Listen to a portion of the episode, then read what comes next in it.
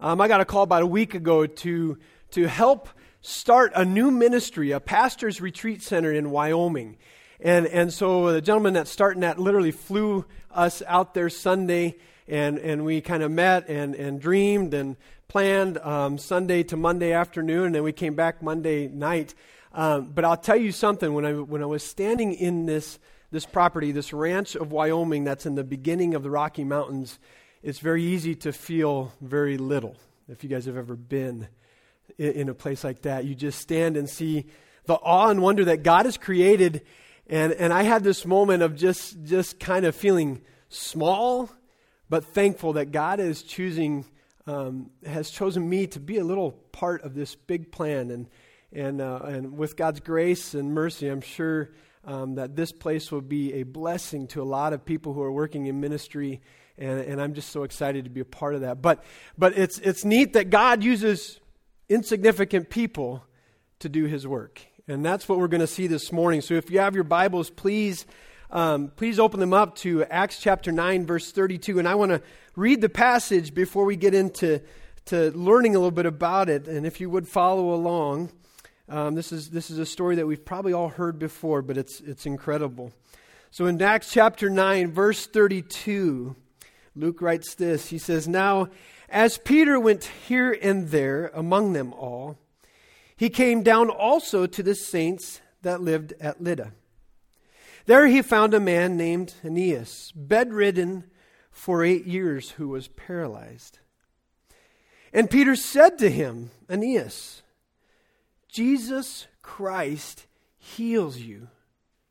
Rise and make your bed. And immediately he rose. And all the residents of Lydda and Sharon saw him, and they, they turned to the Lord. Verse 36 Now there was in Joppa a disciple named Tabitha, which translated means Dorcas. She was full of good works and acts of charity. In those days she became ill and died. And when they had washed her, they laid her in the upper room. Since Lydda was near Joppa, the disciples, hearing that Peter was there, sent two men to him, urging him, Please come with us without delay. So Peter rose and went with them, and when he arrived, they took him to the upper room. All the widows stood beside him, weeping, and showing tunics and other garments that Dorcas had made while she was with them. But Peter put them all outside, and he knelt down and prayed. And turning to the body, he said, Tabitha, arise.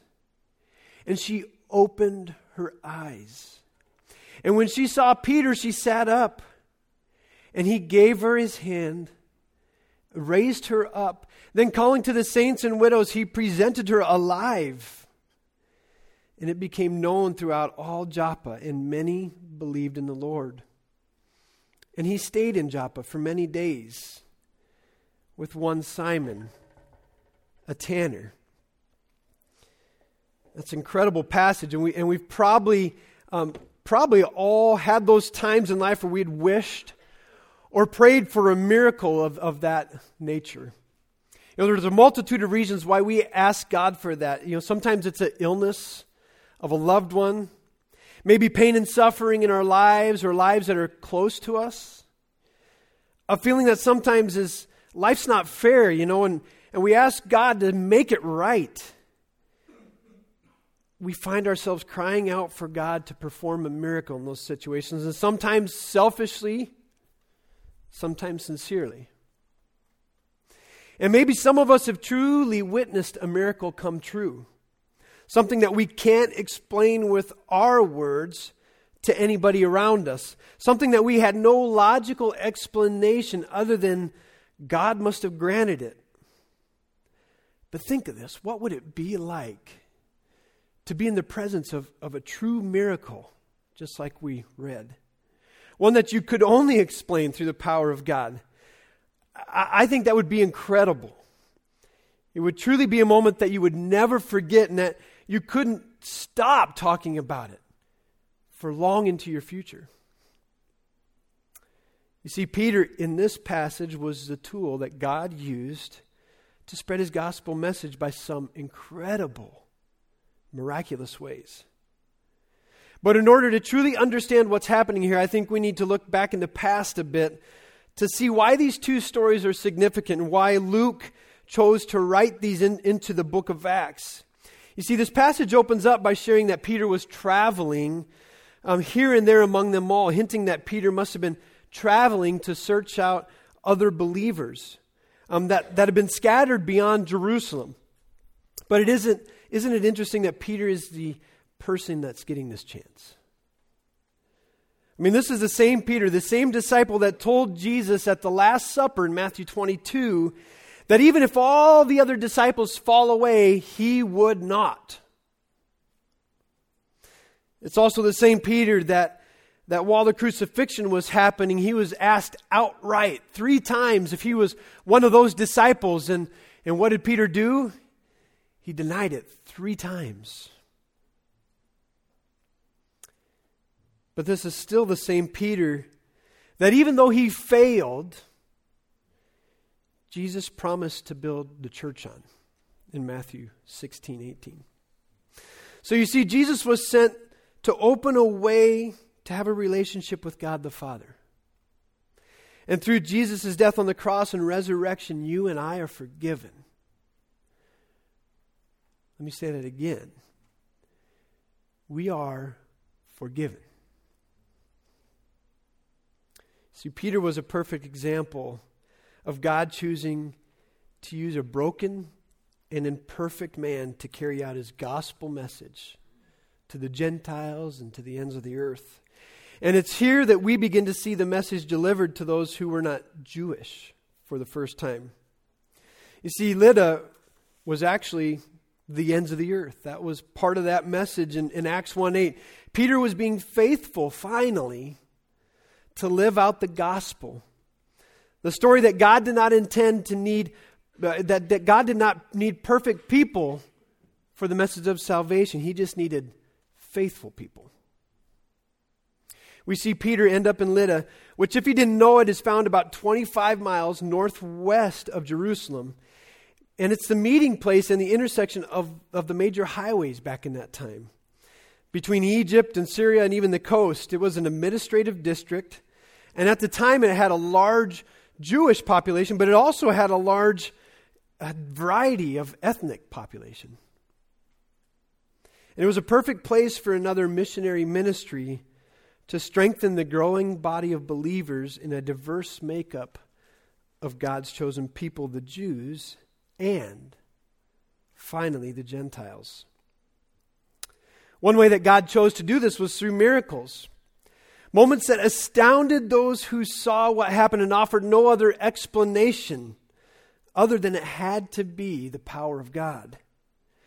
Peter a faithful follower of Jesus Christ is led into two different situations here in Acts 9 that would again add to the number of believers that would put their faith in Jesus Christ. Aeneas was a man that had been suffering from a pretty tough ailment. The scripture tells us that Aeneas had been paralyzed for the last eight years. It doesn't tell us what led him to that, it doesn't tell us how much of his body was affected by the condition. Uh, but really, the details aren't important. But what is important is that it seems like the locals in Lydda all knew of the ailment that he had, and they all knew that there was no cure for it. He was obviously in a very public place where people saw him all the time. And to put it short, everybody knew, or at least many knew, that man who sat on that mat and couldn't move. But you see, God likes situations like that to prove his power. He uses a broken and imperfect man, Peter, to walk up to Aeneas and tell him that Jesus Christ had healed him and that he should get up and make his bed. In other words, he, he pretty much went up to, to Aeneas and said, Hey, get up, pack up, and go do what you want to do. And to everybody's surprise, Aeneas obeyed immediately.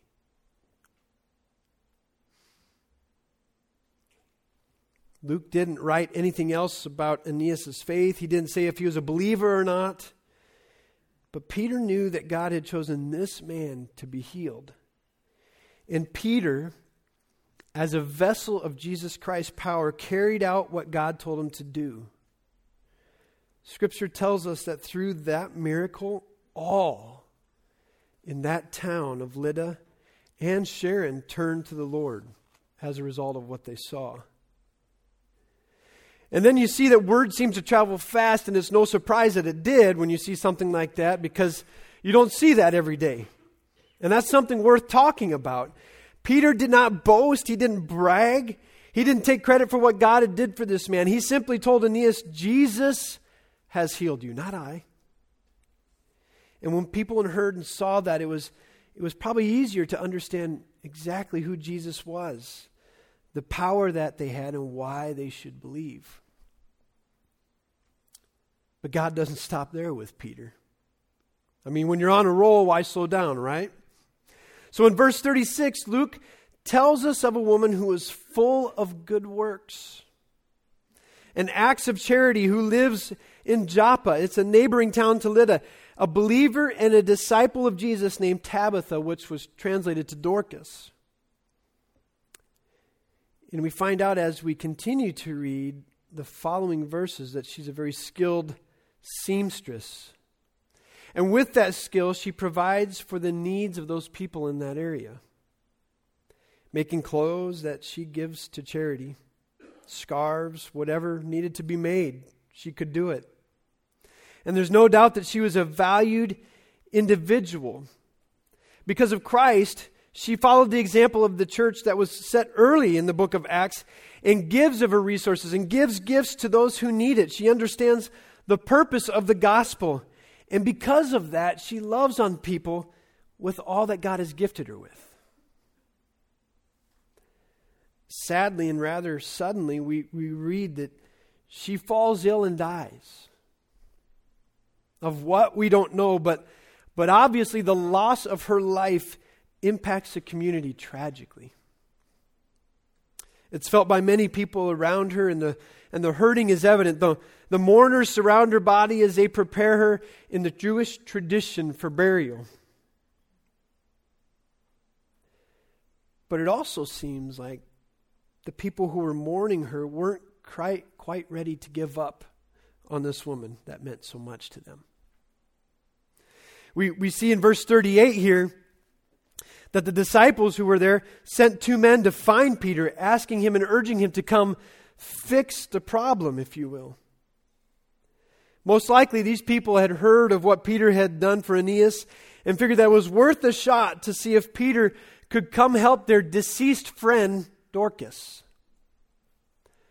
But you guys, the, the key word there is deceased. You see, she was dead. Scripture's pretty clear on that. She was not breathing. She had not been breathing for at least a day. In, the Jewish tradition, I looked this up. When, when somebody dies, it's a, it's a rather long ceremony before that body's buried. And it says that she was washed and cleaned, and that's at least a 24 hour process of, of taking care of the body and, and reading scripture over it as it's traditionally washed. And then you have to put it in this room with the feet facing the door. It's a very, very ceremonial event. And she's been dead through all of this. She wasn't just passed out. She wasn't in a, a, coma or simply unresponsive. Verse 37 tells us that she fell ill and she died. That was it. And I think it funny in our human understanding or, or, or view of this situation, if you were comparing the two situations of healing a paralyzed man and then seeing this this woman Dorcas who is dead, I think this, this potential miracle is on a whole nother level, right? I mean, the first miracle, the guy was still alive. But now we're talking about bringing somebody back from the dead. It wasn't like it had just happened minutes ago either. She was ready for burial. But again, I know that's where God wants to be sometimes. A position of wow and amazement is what he wants in order to get his message across. And that's just, just what he did through Peter. You see, when Peter arrived, people were sharing with him what Dorcas meant to them. He probably heard some amazing stories and he probably saw the tears and he knew pretty quick the character of this woman. Scripture tells us that the mourners shared with Peter what Dorcas had made them. They wanted Peter to know that she was an amazing woman of God, and if anybody deserved to live longer, it was her. Her life was over too quick, in their opinion. In true humility, Peter cleared the room. You see, he didn't want anybody oohing and awing about what God was going to do through him. He didn't want anybody getting the wrong idea that, that this was Peter's power, not God's. He wanted to be a vessel again, undistracted, for God to use. Verse 40 says that Peter, in worship and in faith, knelt down and prayed. Then, in full faith of the power of God, you see, he knew what God could do. He spoke and told Dorcas to rise. And without hesitation, Scripture says her eyes opened.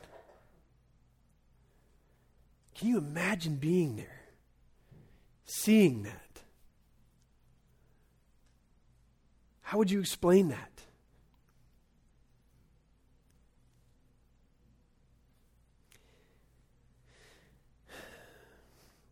He helped her up, and then he walked her out and delivered her to those who were mourning. And the people were again in a position where they couldn't deny the existence and the power of Jesus Christ. And because of a miracle of this caliber, Scripture says many more believed in Jesus that day. And in the very next verse, Peter continues to challenge the cultural norms as God leads him to stay with the home of a tanner named Simon. A person who, in Jewish culture, was considered unclean because he worked with the skins of dead animals. And in most, most cases, tanners couldn't live no longer or no, no closer than 25 yards to town. And yet, Peter, for the sake of the gospel, stays in this house with this man for many days. You see, because of the new covenant and his faith in Jesus Christ, he understood that the message was for all. And all were loved by God. Therefore, he could set aside the cultural norms and not worry about what people think and just be there.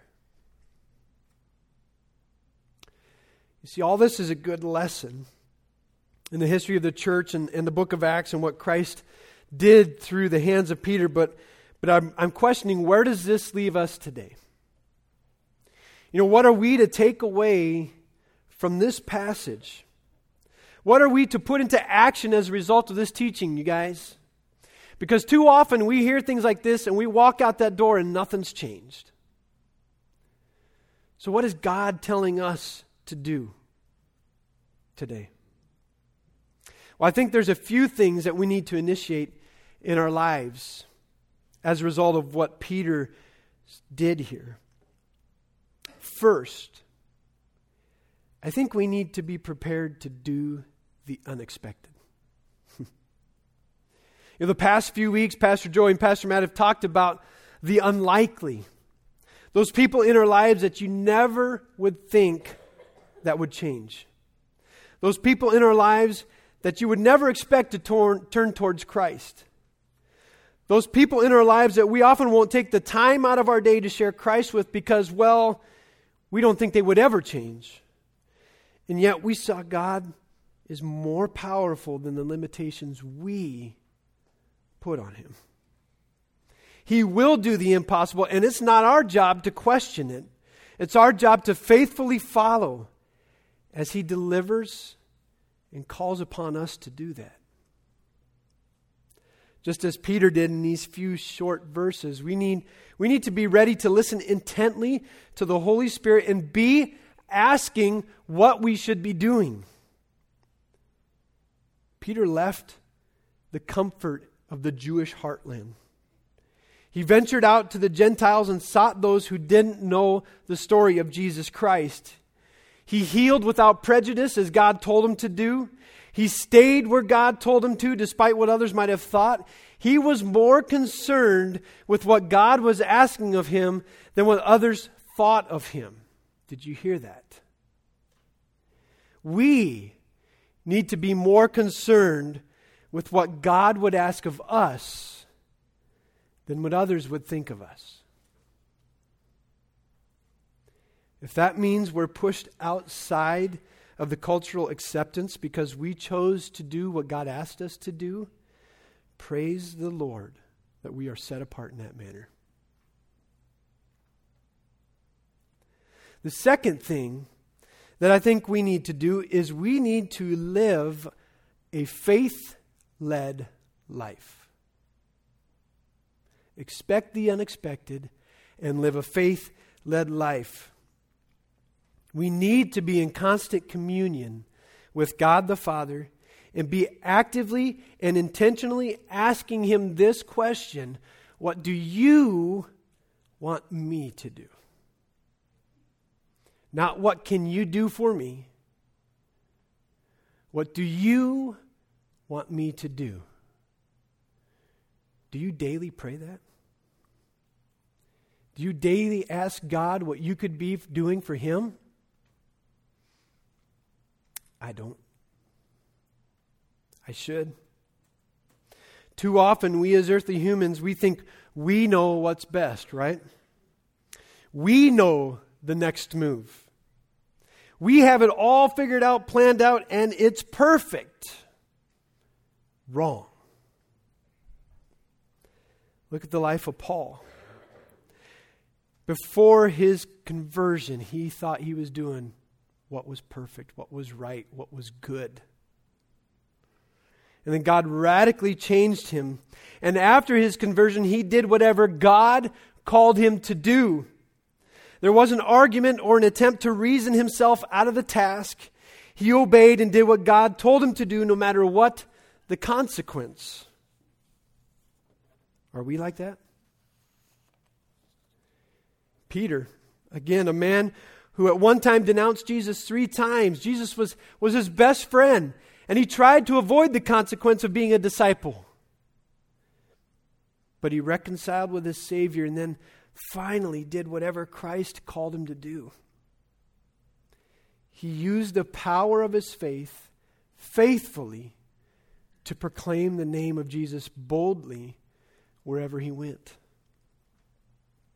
And the events in his ministry led many people to Christ as a result of his boldness and faith and his obedience to what God was calling him to do. Peter knew what God was and what God could do with him. God would even do the impossible through Peter. But you know what? Peter prayed confidently for that. When he knelt down by this dead woman, he didn't pray a prayer of, well, God, I hope you can do this. He prayed that this woman would live confidently.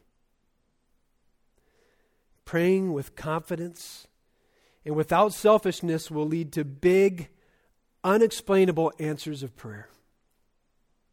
Even now, you guys. At a missions conference in 1986, over 30 years ago, Stuart Briscoe, who was a well known pastor and author, said this All that's being done in evangelical Christianity in America can be done with good equipment, modern media, and a few gifted men. Very little is happening in the church that is explainable solely on the basis of God's activity and authority. Is our church moving because we've mastered a way to impress people? Or is our church moving because we are stepping out of the way and letting Christ have center stage? It's not just in the church, that's in our lives. A faith led life would look to Christ in all things that we do and say and know that He will answer in His own way and timing. Third, we need to remember that God does not need us to do what He wants to accomplish. Amen? But yet, He chooses broken people to do His work. Who are we that we deserve that? That the creator of the universe would look at you and I and see somebody he could use. Who does that? He does. Certainly. Again, we've seen God do big things with some broken people. An entire turn, a town, excuse me, an entire town turned their lives to Christ once God dealt with Jonah and his disobedience. And he took Paul through a dramatic experience and turned him into one of the greatest evangelists in the New Testament, writing many of the books of our Bible. Peter denied him, reconciled, and became bold as an example of Jesus Christ. And what about King David?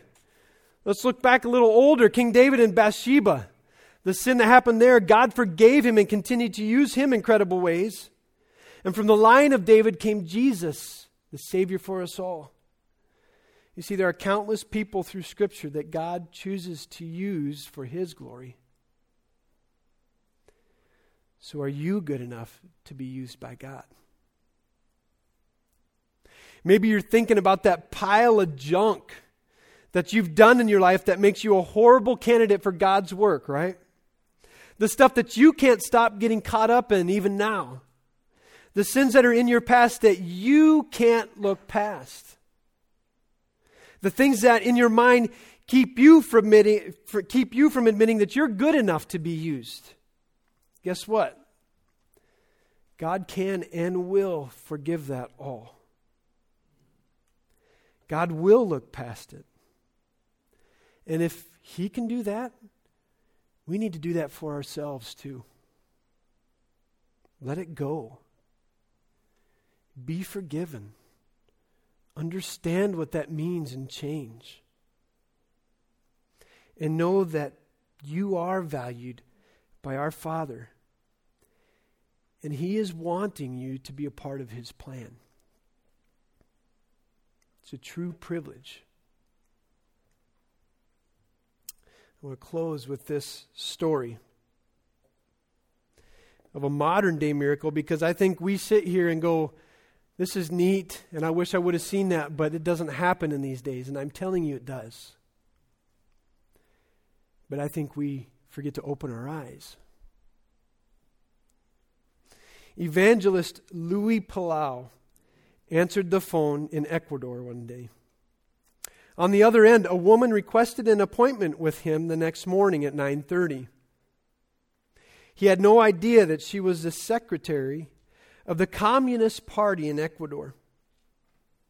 She arrived promptly the next day, accompanied by two bodyguards which stood outside.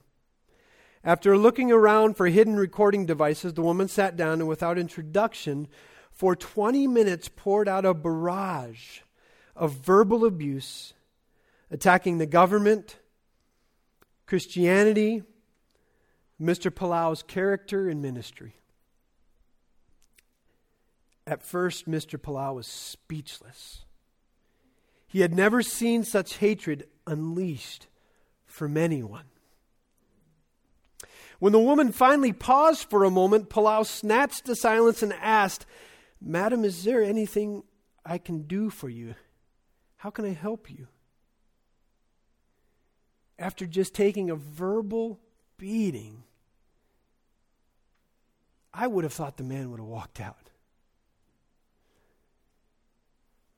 But you can see that Luis led a faith led life. He knew God was bigger.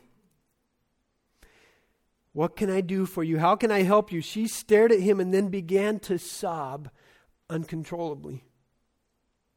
Finally, when she was composed enough to speak, she said, You know, in the 38 years that I have lived, you are the first person who has ever asked if you could help me. Palau asked her her name, and her face instantly hardened again. Why do you want to know? And he said, Well, you've said a lot of things here, and I don't even know you. So she gave him her name, Maria Benita Perez. And for three hours, she poured out her life story, which reeked of sin and guilt. Finally she, finally, she paused and asked Palau, Suppose there is a God. Pretend there is a God. And I'm not saying there is. Do you think he would receive a woman like me? Look, Maria, Palau replied. Don't worry about what I think. He's stepping out of the way. Look at what God says. And Luis opened his Bible and turned it so she could see. But I don't believe in the Bible. He said, Whoa, whoa, whoa. We're supposing that there is a God, right? Let's suppose the Bible is his word. Listen to what God says. And in Hebrews 10:17 he read to her, "Their sins and lawless acts I will remember no more." She went on to tell him more of her sins. She had stabbed a man who later committed suicide. She had led riots where people had been killed. She had been married three times, committed adultery numerous times, done all sorts of terrible things. And each time she, she told him of one of her past sins, 17 times in all, Palau responded by quoting Scripture, God's Word, Their sins and lawless acts I will remember no more. Luis stepped out of the way and gave God center stage. Finally, after a long silence, she said softly, If he could forgive me and change me, it would be the greatest miracle in the world. Within 10 minutes, Palau witnessed that miracle as she confessed her sins asked God's forgiveness, and received the Lord Jesus Christ as her Savior. A miracle. God saving a sinner, whether a notorious sinner or a, a more respectable sinner, is always a miracle, no less than his healing a paralyzed man or raising a man or a woman to life. He wants us to bring that miraculous cure to sinners we meet. We need to remember that the gospel is nothing less than the power of God for the salvation to everyone who believes. We need to begin to live our lives in a very different manner, you guys. We need to know that we're imperfect, but we're forgiven. We need to know that God is big enough to do what He wants to do. And we need to be willing to step past the boundaries in our lives and our culture and be bold enough to do the tasks that others will not. We need to be willing to live and lead faith led lives. Lives that are centered around the will of Jesus Christ. Lives that will end with the greeting hear our Savior speak the words, Well done, good and faithful servant. Let's pray.